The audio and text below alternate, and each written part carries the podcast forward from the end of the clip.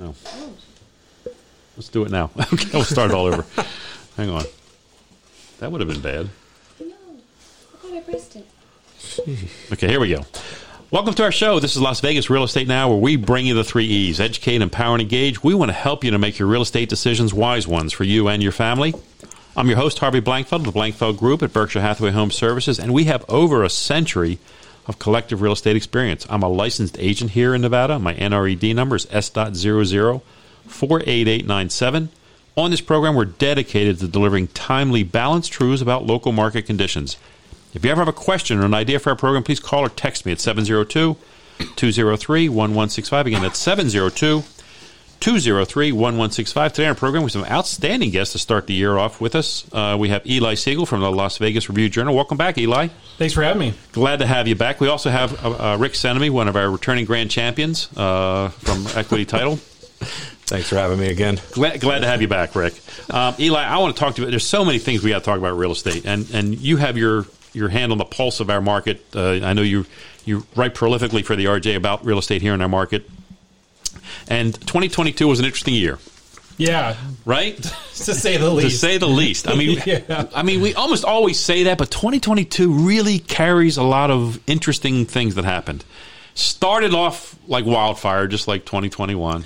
yeah, I mean, uh, you know, all indications at the beginning of, of last year, at the beginning of 2022, were that the housing market in particular was still really just on fire. I mean, we were still seeing rapid sales, you know, fast price growth. Extremely low inventory, like a couple weeks worth of inventory, Indeed. probably. Yep. Um, it was just a, it was a very tight, extremely competitive, very fast moving market. Um, and then it wasn't. By by about late spring, early summer, we started to see signs that the housing market was starting to hit the brakes a little bit. Yeah. It wasn't you know it wasn't like a, a drastic screech screeching halt at, at right away. Right. But in time, it, it kind of became that. And all this came as the Federal Reserve obviously was raising interest rates to fight, you know, what was I think, you know, record high inflation or the highest inflation, In- highest in decades, in yeah. decades, Yeah, yeah. yeah. And and then what happened in the housing market is mortgage rates went up very fast. I think they, you know, they they've more than doubled over the past year. Um, you know, I think it's the the fastest that rates have ever climbed Ever. like ever In Yeah, history of real estate. Yeah. Indeed. Yep. and it just made buying a house all that much more expensive. And you, you, know, you tack that on, not only are borrowing costs higher, but home prices were still way higher than they were a year earlier, and it just it just made it increasingly unaffordable for for people to buy a house. And then you started to see the market really slam the brakes. That's the thing, you know. The thing that's the thing that I saw, and and it's it's interesting because you you've seen you've been watching this market for a long time. I've been watching this market for a long time. Normally, the market moves like a huge ship. It just slowly turns in one direction and starts to shift in another way. This was like a speedboat. It was like whoa! Yeah. It just turned around really quick. Yeah, pretty and, much. And, and it, you know, it, it, as fast as it can be expected. And what happened was, yeah, you're right. The, the the Fed raising rates, and the Fed raising rates. We've always said that hey, the Fed rate doesn't directly impact mortgages, but in this case, it kind of did because it went so quickly, Yeah. and it affected more because lenders were freaking out about inflation, and that's and that's Definitely. that's what happens is they were freaking out about inflation. Yeah. understandably so. Yeah, and you know, Las, Las Vegas' housing market obviously it has a has a very long track record of basically hitting the gas and hitting the brakes. Yeah. and it you know it speeds up, slows down, speeds up, slows down. There's there's very little in between. Yeah. uh, in a lot of cases, and you, it's just prone to this volatility that other cities don't that don't they don't typically see. Yeah. Um, but what happened over the last year? It was you know Vegas was was one of countless cities across the country in 2021 to see its housing market just go through the roof. Yep. And you saw because mortgage rates are cheap for everybody, you saw home buying just go through this bonanza all over the United States. And then once rates started to go up, you saw home prices, you know, not well, not prices, but you saw the market in general just really start to slow down drastically. And it was just a huge turnaround. You know, I was, I was speaking with the um, one of the top economists at Redfin brokerage firm.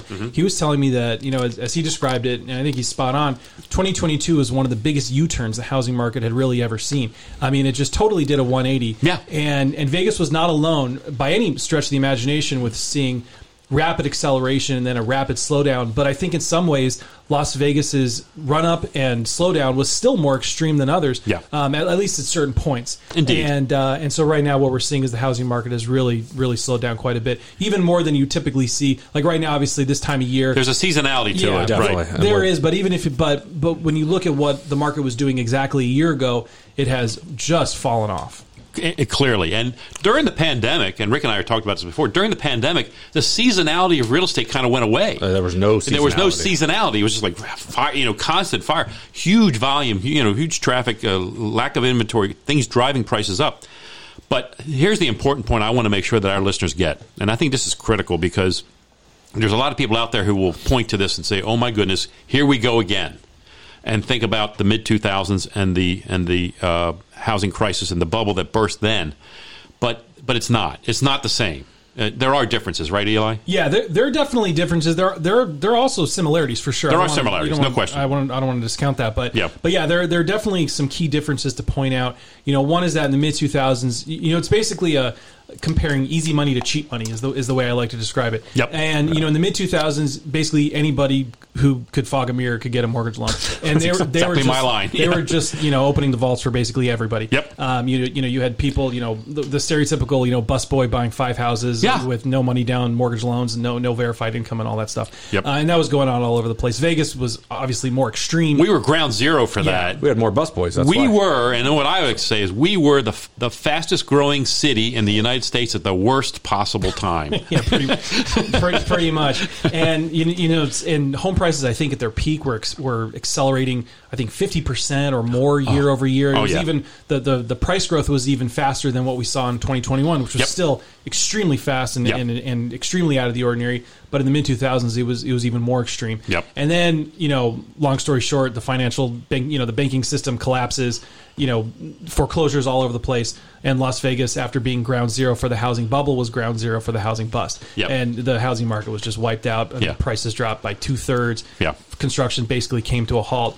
And so right now, what we're seeing, you know, what we saw in 2021 was, you know, by all accounts, mortgage lending standards were were, were very tight. They- And it was, you know, it's not that anyone could walk in and get a loan, but those who could qualify were getting loans at, at record low rates. And so you had just tons of people all over the country, you know, obviously getting mortgages at, at very cheap rates, buying homes like crazy, trying to trying to buy homes like crazy. You know, we were, you know, obviously you guys know better than anybody.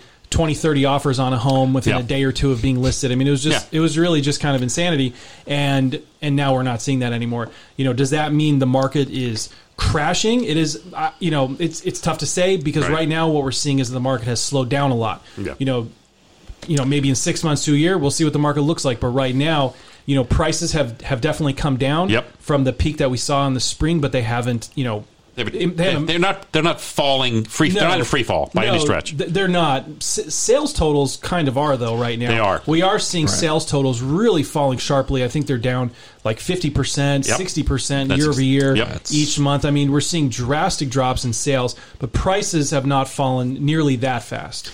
You, you, I mean, you're spot on. I mean, you, you, you tell Eli knows what's going on in our market. He's got a he's got a firm grip on what's happening here right now. I think the important thing to mention about, I mean, look, we can all guess what's going to happen. We don't really know. I mean, we we can kind of figure, we can kind of see a little bit of a peek of what we think is going to happen, but we don't really know what's going to happen going forward. But we can say this is that he's absolutely right. Volume is so far down. That's the thing that's really down. Transactional volume. Transactional volume. The the thing, but the interesting thing about that is it's affecting pricing, but not dramatically. Pricing has not tumbled commensurate with the amount of lack of volume we've had. So that's an interesting thing to me is that there are still there's there's still some buyers out there, not a lot. There's still some buyers out there, and now they're starting to get over the shock of the the dramatic increase in interest rates. We're starting to see them come back to the table. We're starting to see lending happening again. Refis, no, there's no refis going on out there Very, right now. very few. yeah, there's very little in refi. Yeah, I think there's a lot of buyers out there. there are. They're just not ready to buy yet. Yeah, they they they're coming to grips with the idea that it's going to cost me more maybe per month now than it would have a year ago for sure, and because of interest rates, and they're having a hard time holding on to that. Uh, but with that being said, I want to take. We're going to take a quick break. We're going to run a couple of quick commercials uh, for our contributors and come back. And we got a lot more to talk with uh, Eli Segall about. And then we're also going to talk with Rick and Rick and I. And we'll do some prognosticating for you guys, try to figure out what's going to happen next year. So stay tuned. We'll be back in just a minute. That's great. That was good, really good. Yeah, and I want to talk about these strip deals too. I do want to. talk Yeah, about that. there's there's been a lot. There's been a lot going on there. Yeah, Strip, yeah, that's good. It's interesting how the casinos wanted to be tenants. Yeah. Right? Well, they they got that way by selling their properties for billions of dollars. Yeah. and then they then they lock into these really long term. Yeah. you know, so they get sweetheart leases. sweetheart lease deals, I suppose, but I don't. I mean, they're not. they're not sweet. Well, No, they're- I they're guess a they're lot. Not. Yeah. Yeah, yeah. I mean, I think- But then there's ownership on the on the land side, and then there's ownership on the casino side. I wonder how those vary. It'd be interesting to see how that that's twisted and I turned. mean, right now the strip is is you know you know the the the vast majority of hotels are owned by landlords yeah. and they're operated by tenants. Interesting. Okay, we'll talk about that. There. Let's talk about that on the air. That's that's a good. Here we go. Coming back. I'm going to move my stuff over. Here we go. Welcome back. I'm Harvey Blankfeld. You're listening to Las Vegas Real Estate Now. We're here every Saturday at 11 a.m. If you ever have a question or an idea for our program, please call or text me at 702 203 1165. Again, that's 702 203 1165. With me now in studio, we're talking with Eli Segall from the Las Vegas Review Journal. We're also talking with Rick Senemy from Equity Title. Um, you know, Rick, uh, Eli and I were talking a lot about what's happened in the past year or, or 2022, uh, all related to residential Right. real estate, which you and I are very heavily involved in. I know you, you, your guys are involved in commercial as well, but we're he- heavily involved in, in, in residential. But, but Eli, I, you know, I noted that uh, you had some comments earlier when we were talking about it. Um, about the strip and, and what's happening with, with commercial property or casino properties on the strip. It's been a lot of transition. Oh that. yeah, yeah. There, I mean, there's just been an enormous amount of uh, enormous number of transactions over the last uh, few years. Yeah. really. And and what's interesting is that you know even as recently as ten years ago, if you operated a hotel on the strip, you also owned the real estate that, Right. that you know where where your casino hotel were located in. And you know, I'm not saying there weren't any landlord tenants you know setups on the strip but there were i mean i can't i can't No big ones. you go back 10 years ago i can't think of any No big ones, yeah. um, but now, you know, like I was saying just a second ago, the the the vast majority of at least the major hotel casinos, the big mega resorts that dominate the strip, are owned by landlords and they are leased to tenants such as MGM Resorts, Caesars Entertainment, and so forth, uh, which is a total reversal from what we, like I was saying, what we saw even you know eight to ten years ago. And what's happened is you've got you know the the rise of the REITs, right? These real estate investment trusts that have come out and bought up for in many cases billions of dollars a piece. Yeah. uh, bought up these hotels, locked in very long term, very lucrative leases, and you know they were these were all most of these were structured as sale leasebacks. So MGM Resorts basically went through a period of selling off all of its real estate. Uh, for enormous amounts of money and then leasing them right back. So at the end of the day, there's none of this really affects like the average customer who walks in the doors and No. wants to gamble or go Yeah. eat or stay there or whatever. Right. There, there are really no visible changes at all. Um, but there's but it's resulted in you know billions upon billions of dollars changing hands and these casinos being locked into long term, very high price leases. So just as, just as one example. You know the Bellagio, MGM Resorts sold the Bellagio's real estate. They sold the property, the buildings, the land, all the all the real estate. They sold it to the Blackstone Group uh, in 2019. I want to say for a little over four billion dollars in cash. Leased it right back. I think the initial annual rent, and again, all these rents have annual you know annual increases, but I think the initial annual rent was over two hundred million dollars Oh my goodness. per year. So, and you know, there are others that have been more expensive. There are the others that have been less expensive, but Right. you know, you get the idea. These are these are very expensive rents, um, and it's just totally changed. The, you know, the property ownership on the strip has just totally been transformed over the last few years. Mm-hmm. One of the biggest reasons was because. A company called Vici Properties, which the average person in Las Vegas has probably never heard of them. Yeah. People in real estate, especially commercial real estate, certainly know who they are.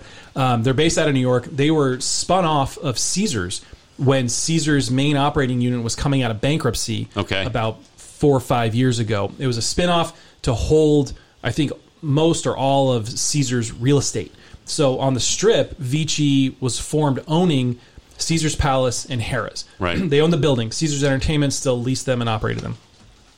Vici then embarked on some huge buyouts. They bought the Venetian from Las Vegas Sands, who, as as you you know, I, Yeah. sh- I should disclose. Majority owners of Las Vegas Sands also on the Review Journal, Right. But they bought the Venetian for I think it was part of a six billion dollar plus transaction. Vici bought the real estate for four billion dollars, and then what really expanded Vici's holdings on the strip though was they bought MGM Resorts real estate spinoff. Um, I think it was called MGM Growth Properties or something. Wow. This was a spinoff that MGM had set up, I think, in 2016 to hold most of its real estate into a set, and they pushed it into the separate company. Vici then bought that separate company, and it so they now bas- basically Vici's now the biggest landlord, biggest property owner of the strip. They own over 600 acres of real estate. Oh, my goodness. They own you know Treasure Island, MGM Grand, um, Mandalay Bay. Um, you just you name Yeah. it. I mean, virtu- almost all of MGM Resorts hotels, not all of them, but almost all of them, the real estate is owned by this company called Vici Properties. Amazing, amazing. Well, yeah, and, and, and you know, uh, it, they're they're doing business at a level you and I will never probably. I mean, well, maybe you would. I'll never understand it, Rick. I mean, Yeah, I, I mean, the only thing I really kind of think about came to my mind when you bring this up is that these properties, obviously, I think of a mortgage, right? They don't have a mortgage on. They built them, they paid them off multiple times. Yeah. Now, it could be a tax play, Uh, right? that's what I'm I'm thinking. thinking that okay, I'm, Also- I'm leasing the building. also a liability, tax and Right, liability. I'm taking I'm taking the the liability part away from me, and Yeah. now I'm making a tenant payment where that's an operating cost to operate. So now that's reducing my income. While Right. the new company is now depreciating that asset that's already been depreciated when I did it. Right. Probably took a huge tax hit up front when they did it. I mean, Yeah, I'm not. I'm not going to pretend to know all the tax implications in these Right. deals because I'm sure they're it's it's countless. For sure. But but you, you know you look at it from the seller's standpoint, right? Like MGM Resorts, at the very least, you know, tax issues aside, which I'm sure there are plenty. Yeah. But ta- take that aside.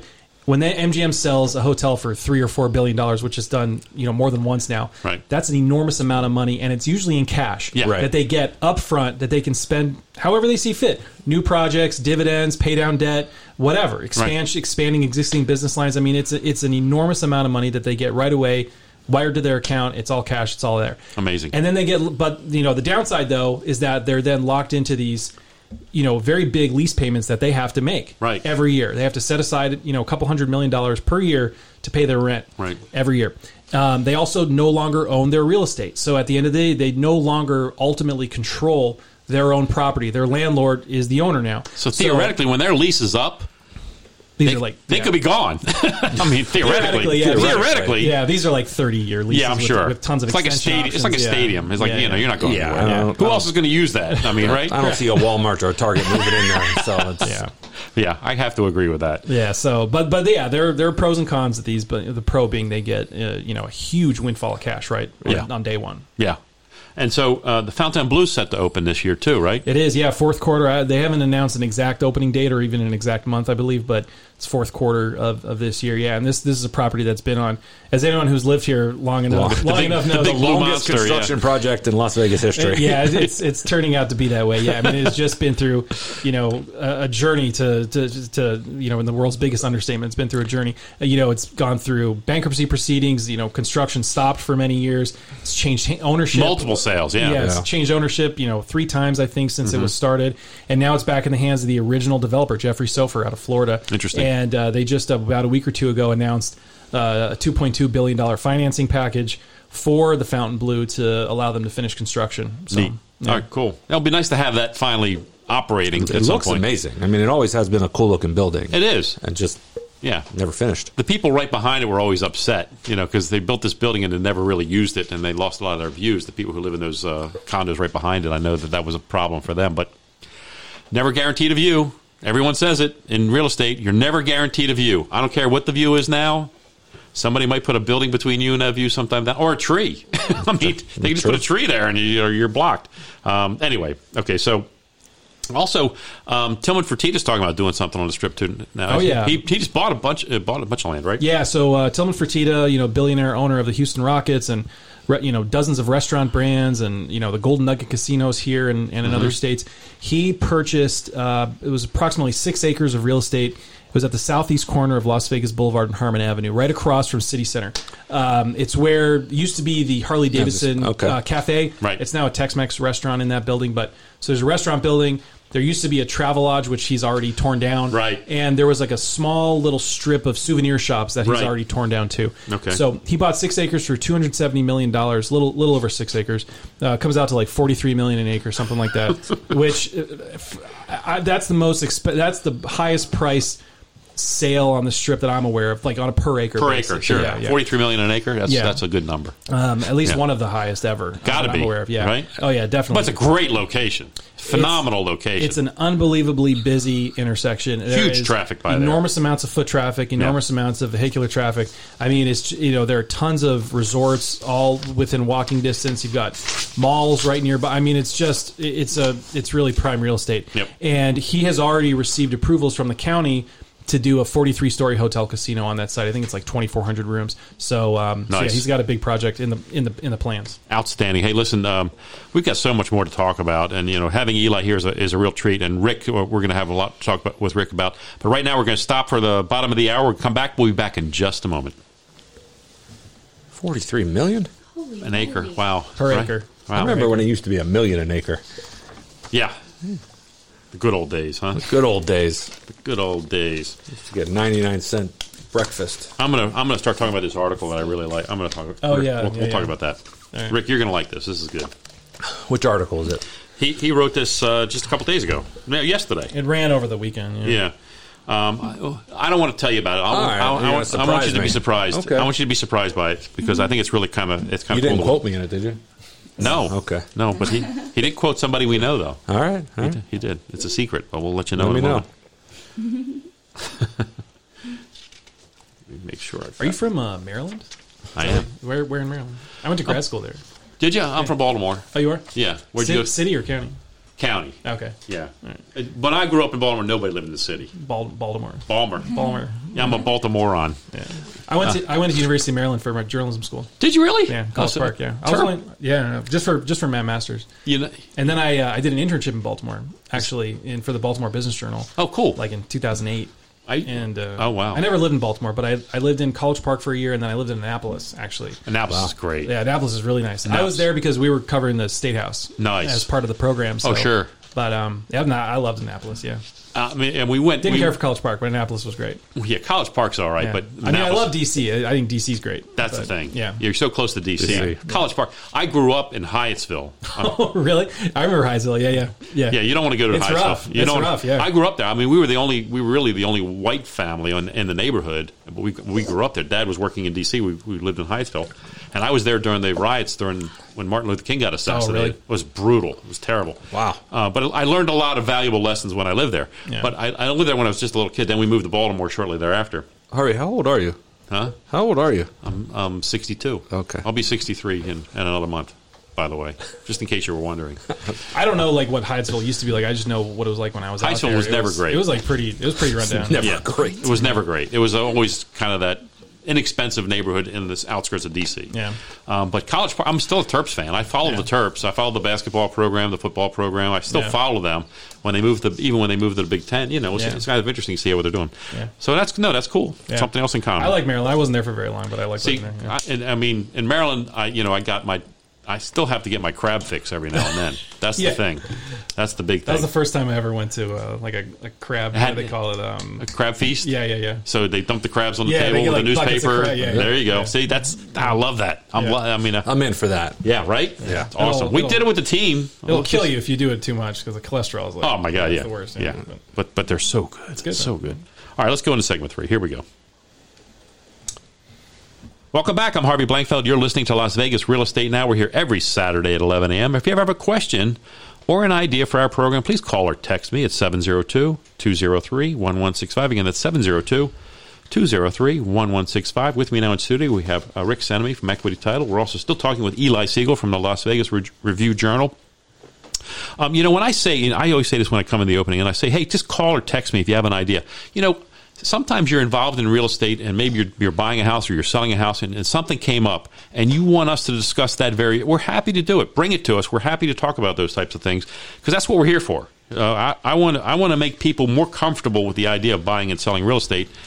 That's why we're here. We're here to educate. So don't, don't hesitate to call us. Meanwhile, let's talk with Eli. Eli, you wrote an article earlier this week, um, and I'm going to read the title. Las Vegas home sales slowed under high mortgage rates uh, before. Um, before kind of gives a clue as to what's going, where this is going. But anyway, um, but let me read the first couple lines uh, that Eli wrote. With home buyers facing sky high mortgage rates, news reports were bleak. Las Vegas housing market was in a deep slump. Home sales were declining nationwide, and U.S. home construction was in a furious downturn. It's insanity. People can't afford these rates, a lender told the Review Journal. Southern Nevada's housing market pumped the brakes in 2022 and fast amid rising rates, but it wasn't the first time increased borrowing rates slowed. Those dire reports we were just reading were from the early 1980s when mortgage rates were vastly higher than they are now. The average rate on a 30 year home was 6.31% in mid December this year, up more than double from a year earlier, but it was nowhere close to the rates that people paid in October 1981 when the average peaked at 18.63. Did you hear that? 18.63%. I, I, wanted to keep. I want to say. Let me say it one more time. Eighteen point six three percent. Um, so this hat. Wow. This, this, is the, the, these things are cyclical. So the, one of the things that I get out of this is that look, guys. Yeah, mortgage rates are a lot higher than they were a year ago. Um, but they're where they're they're at their norm now. This is where they normally are. If right. you were now, Eli made a great point early early in the show that our market never seems to be kind of flat and stable. It's always either going up or going down similar to mortgage mortgage rates are always moving in some direction. They're either going up or they're going down. They're never like okay, it's going to be 4.5 percent for the rest of the year. No, that doesn't happen. Mortgage rates adjust not just weekly or daily; they adjust hourly. Right. They're all constantly adjusting rates. So my my point is simply this: is that yes, now that we've hopefully become more accustomed to the idea that the mortgage rates are a little bit higher than they were, or a lot higher than they were. They're nowhere near where they might get to they could. I mean, look, I don't believe they're ever going to go much higher than they are now. I think most people are predicting we've seen the peak of mortgage rates, although we don't know. Nobody knows for sure. What are you thinking, Rick?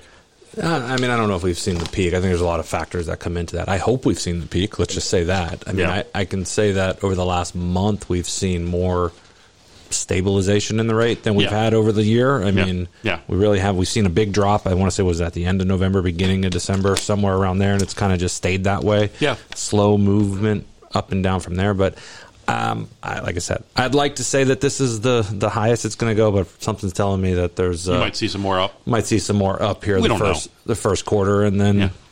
Go from there, but we'll, our crystal balls are just as foggy as everybody else's. We don't yeah. really know. We don't really. I mean, we don't. Here's the here's an interesting thing, and this is a I, this is a little side note.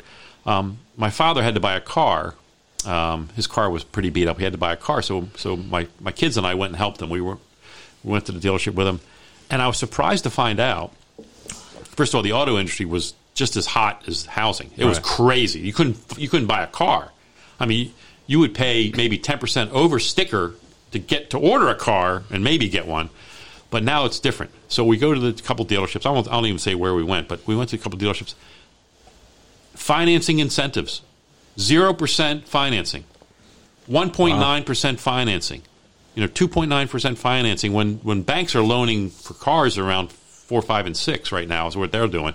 So the that was encouraging to me in the sense that people they, they understand the value of everyone understands the value of cheap money now. They do. They've seen they've seen the good and the bad right. and the ugly, and so now they understand the value of that. But I was encouraged. I didn't know it was out there, but it's there. There. So the so they're doing that. So now housing is different, completely different, obviously but I, I, wouldn't be surprised. They're already coming up with ways to lower the rates. Right. Lenders have already done that. There's buy downs, there's multiple variable rate mortgages, there's things to make it a little more affordable for people. So I so my emphasis to you guys as listeners is I want to make sure you understand don't ignore what's really happening right now. Prices have come down a little bit. Um, they probably, I, you know, my guess is they're going to continue to slip for a while because until activity picks up, you're going to see sellers need to drop their prices. That's just going to have to happen. Yeah, we're, we're seeing it on a daily basis with our, our open order. One, two things. One, our open order count, how many transactions we bring in each day. Yeah. That has slowly been declining right. for the last, you know, six months. Sure. Um, very, it, it's returned to the seasonality part that we talked about earlier where yeah. we're starting to see that kind of the, the flatness of it and now maybe some hope of it picking back up a little bit yeah. on a transaction side. But in saying that, the price point that we're bringing in right now is about five to ten percent off where we were, and we've had a couple blips in there. like November for us was was way down in price point, right? Average sales price. December opened about the same amount of orders in December than we did in November, and it was forty thousand dollars higher as an average. So Interesting. We're, we're seeing a lot of the volatility with the price right now, but in in a downward movement is what we're still seeing. as well. slipping, yes. Still slipping. still slipping, still coming down. The great thing in this in this article is that Eli quoted uh, Jack Woodcock, who's one of our colleagues here at, at Berkshire, because Jack was in the market then in the early '80s. He was involved in that market, and he's quoted in, in Eli's, and he said, that, you know, it was difficult to get a loan, um, and if and buyer's income could rarely support a loan then. That, that's an issue now too. Right. I mean, it used to be I could afford this much house. Now I can only afford that much house because interest rates are higher, and that's what we're dealing with. Um, but the, but he points out that the housing slump didn't last long. Uh, the population kept growing, and house hunters found ways to get around the elevated rates. Yeah, one of the things that he mentioned to me that I had never heard of was assumable mortgages. Yeah. Yeah. And I, I had never even heard the term before. I had to look it up, and I, I when Jack mentioned that, I said, "What what are you talking about?" And he, he explained to me, and then I then I looked it up, and lo and behold, at that time, I guess it was pretty common Yeah. when you bought a home, you you would also take over the seller's mortgage, which Yep. is basically unheard of today. I'm sure there's some circumstances where you could do it, but in a, I think in a typical transaction, you're not gonna you're not gonna see that. It's coming back. The terms of most loans, Is it really? the- Yeah. just so you know, Eli, the terms of most loans, all, virtually all conventional loans, is that they're not assumable. Right. However, FHA and VA loans are assumable. All of them are. Uh, uh, but you still have to be, And- you're subject to approval. You, you, you can't have anyone assume it. The person has to be approved by the lender. Right. Lenders are reluctant to do that, and this is the reason the rules changed. Before, it wasn't a law; there wasn't any rule about how you could do it. But then the, the Congress got involved because the lenders wanted the ability to be able to say, "No, no, you can't assume these loans. Right. We need to charge you today's rate." That's what they wanted. They didn't want, and that's one of the challenges we're going to see as we go forward and look to assume some loans. So we're we're seeing a couple things with that. So they came out. I don't know when they did. I'm not a lender, but I know there's what they call a standard deed of trust, Mm-hmm. and that standard deed of trust is very much state specific, and a lot of lenders use the same one. Yeah. In there is a couple clauses that stop assumable loans to a certain degree. Um, one is the assumability clause that's in there, but now what I've seen over the last two three years, for some reason, a lot of um, loans are assumable. Yeah. And they have a you know a charge in there. Now you still have to qualify, you still have to go through all the hoops. But I looked on my own deed of trust and it's on there. My conventional loan on my house here is assumable. Outstanding. And and you're seeing and it's like a three hundred dollar assumable charge plus, you know, qualifying. So Right. it- we've closed I want to say upwards five to ten of them already. Wow. Where the lenders And there was a conventional loans or conventional loans where Wow. they've been assumed. Now, not all lenders did that. Not all of them have that. that the clause is there, and if it's blank, it usually means they won't assume it. But Right. what we tell people is call the lender and ask them. Just call your servicer and ask them, is my loan assumable? And they may. They may do it. They may not. Um, no promises, but it definitely is worth it because if you can take over a three and a half percent interest rate versus a six and a half percent, the seller wants to do it because they're going to get a premium price, Right. Because of that rate as well. Yeah. The seller's selling more than just the house. They're selling selling the the loan rate, too, yeah. and there's value in that loan in terms of the way the monthly payments. Now, there's challenges too. Um, there are challenges to assuming a loan, and, and I want to talk about those challenges. We've talked about them before, but I want to talk about them again because I think it's important because I want people to understand how that works and what it means to the deal. It's very important to understand there are very specific parameters you have to be concerned about when you assume a loan. So, meanwhile, we're going to take a quick break. We're going to come back and we'll talk about that after the break. And we got a lot more to talk to Rick and Eli about. So, stay tuned. We'll be back in just a minute. Okay. so, I think we talk about the, the, the real challenge with an assumable is the principal balance. And that's what I want to talk about is the idea that, hey, yeah, you're going to assume that loan, but you got to come up with a difference. Right. You, you know, they're not going to increase that principal for you. Yeah. You well, got- and, and the thing of it is too is these lenders there's there's a time frame that it, I'm sure they're looking at, right? Yeah. You know, if you bought a house a year ago, you got the low interest rate, you paid a little bit more for it. Now housing's come down a little bit. That gap's not as big. It makes sense for them to stay in that for a variety of reasons. Indeed. So Indeed. All right, so here we go. Segment four, right into it.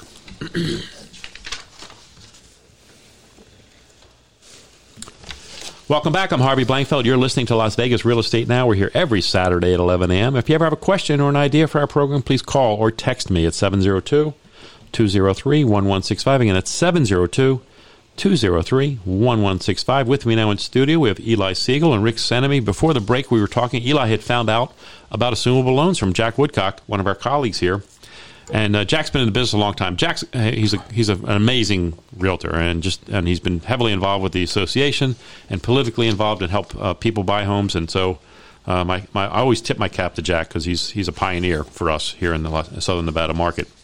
Um, but he, he pointed out to you about assumable loans. And assumable loans are wonderful things in this particular market when the rate, if you can buy someone's house and get an assumable loan at 3% as opposed to paying the current rate of 6%, oh my goodness, that's huge, right? Right. The problem here's there are problems though. They bought that house two three years ago, and they paid uh, two hundred fifty thousand for it, and they borrowed two hundred and ten thousand. Now it's worth three hundred thousand, and that that principal balance is only two hundred thousand. If you want to assume that loan, you got to come up with that additional hundred thousand to get to the three. Right. Now you can either do it with cash or you can do it with a second mortgage. That's a way you could do it theoretically, but unfortunately, you're going to pay probably eight and a half percent for the second mortgage. So eh, you have to do some math still, guys. As a buyer, I still want you to sit down and do some math. Now, if you can find someone who bought the home last year and they're selling it this year, and they haven't knocked that principal down all that much, and it's still fairly close in price, or the price went up and it came back down to where it is. There's a deal. There's a deal to be Definitely. made there. That's a deal that you could you would love. But that's a that's so you got to look at both. Assume it, assumable, but it's got to be enough principal there for me to be able to afford the house. So look at both of those elements. Um, so you are, but you, I, I'm I'm so excited to hear that you're seeing conventional loans Yeah. with assumable clauses. Yeah, they're they're definitely uh, they're out there. We're seeing them. We're closing them. It's uh, it's interesting. It's not fast. I'll tell you that. It's not a Some work involved. There's some work involved in the buyer. There's work involved with the uh, the whole transaction. Um, we don't actually. It's, it's an interesting dynamic too because from a title insurance standpoint, we actually don't issue a new title policy either to the lender. We just do what's called an endorsement. So they're really just keeping that on their books the way that it is and just switching out the borrower's name. Right. Um, you know, all the terms remain the same. The deed of trust still goes into play. Um, all of those dynamics of the original loan remain in place. Yeah. and that's what makes it so beneficial for the seller and the buyer. Yeah. And, and like you said, there's certain instances when this is going to be usable, and there's instances when it's not. Yeah. If you you know you bought your home three four years ago, like you said, and you've paid it down, and now the price has gone up. Your buyer needs to have a lot of cash. Yeah. And if they don't, the assumable part isn't going to work. The interesting thing is, as I start, as we start to look ahead, if the market prices continue to slip, if they do continue to slip down to a level where they were when they bought the house, then these assumable a loans become very valuable. They do. right? Um, and as a seller, you're selling not only the house, but you're selling the loan too, the value of the loan. So you should be able to get the full value for the house. House, right. You made that point earlier. You're getting a premium. You should get the premium for the house because you're selling them because they know their payment's going to be a lot lower. They should be able to do that. Yes. So it still has to appraise and everything else. That has to work. We're, but we're seeing all of the, um, I call it funny financing coming out of the woodwork right now. So, Are ya? So assumables, um, we're starting to see. wraps. r- n- Yeah, in a degree, uh, subject twos, subject twos with the wrap or with Right. the 2nd Um, you know, they're getting creative in what they write in their contracts right now. Right. And unfortunately, sometimes we're the bearer of bad news that we have to explain it to them what they're really agreeing to. Yeah. And not from the buyer standpoint. The buyer has very little risk in, in those situations. Sure. The seller is the one has a lot of risk. Right. So Yeah. that's a that's a whole big conversation we could have someday. yes, and, and and these are twists and turns to financing Eli that, that go well beyond assumable. Yeah. um, and some of them, I mean, in some of them, I mean, they're not you're you're not breaking the law, but you're breaking the contract. Right. And you have to be careful about that because if the bank finds out, they may want to call the note due. Yeah, the acceleration clause in the deed of trust is definitely one I think we're going to start seeing a lot of those. Well, because I think lenders know that, geez, if I can get 6% as opposed to 3%, I'm going to get 6%. Right. That's what they're thinking. That's what's in their heads right now. And I, I don't, you know, I understand that. I don't like it, but I understand and, it. and the due on sale clause as well. Those two are going to be very. I think they're going to be used. Everyone will always used to say, "Oh, we've never never seen this happen before." Yeah, well, Yeah. I think we're going to see it now. So tell me about uh, New Year's. How, how was New Year's at the Senemy House? What was going on? You know, there? we we didn't stay at home. I I went out. Did you? Uh, we went to dinner. Nice. Enjoyed a little bit of the. Uh, Did the you see some midnight activities? Did you? No, we had a late dinner, so it was like a, a ten o'clock dinner reservation, and Oh. rang in the new year over uh, our dessert, and Nice. we went home. Very So- good. That's actually nice. Yeah, that's I- great. I did have good whiskey. That Did you? it, yeah. What kind of whiskey were you drinking? I know you're a whiskey. Uh, fan. Blanton's. I had, Blanton's. I had Blanton's. Blanton's. Um, yeah. Nice. Yeah, that was it was pretty low key, a little gambling. You know, you got to do a little gambling on New Year's Eve. Okay. I, I didn't know. I didn't know that, but okay. I, I got you. Uh, okay. What about you? Uh, uh, we stay. I always cook on New Year's Eve. That's a tradition in our house. I cook. I, we stay home. We do East Coast New Year's Eve, so we're in bed by nine thirty. So, so we're done. You know, this is the way old people do it. Rick, I'm sorry, I hate to tell you this, uh, but uh, we're in bed by nine. So, so I, Okay. we, so we, I, I roasted a prime rib. I made some shrimp scampi. We had, and I one tradition I do on New Year's Eve that I don't do any other days. We have some caviar. We bought some caviar. Okay. We do caviar and toast points, and we do all that. So we had a really nice meal. Everyone has their own New Year's Eve tradition that they have to do. So. How about you, Eli? What'd you guys do? Uh, my wife and daughter and I went out for dinner with my in-laws, and we had a five o'clock dinner reservation. so Nice. that was the only one that we could get. So Yeah. we were there for a couple hours, and then and then my in-laws went to a party, and my wife and daughter and I went home. And Nice. we, we just stayed home for the night. So we just Yeah. watched like Watch TV. watched the fireworks on TV. That's it. That's pretty it. much. So I didn't even see any fireworks. I, I do have a question for you. Were you supposed to make dinner reservations and you uh, forgot? no, no, no. Okay, my, all my right. in-laws took care of it. So. Okay, All right, good. all right. Well, yeah.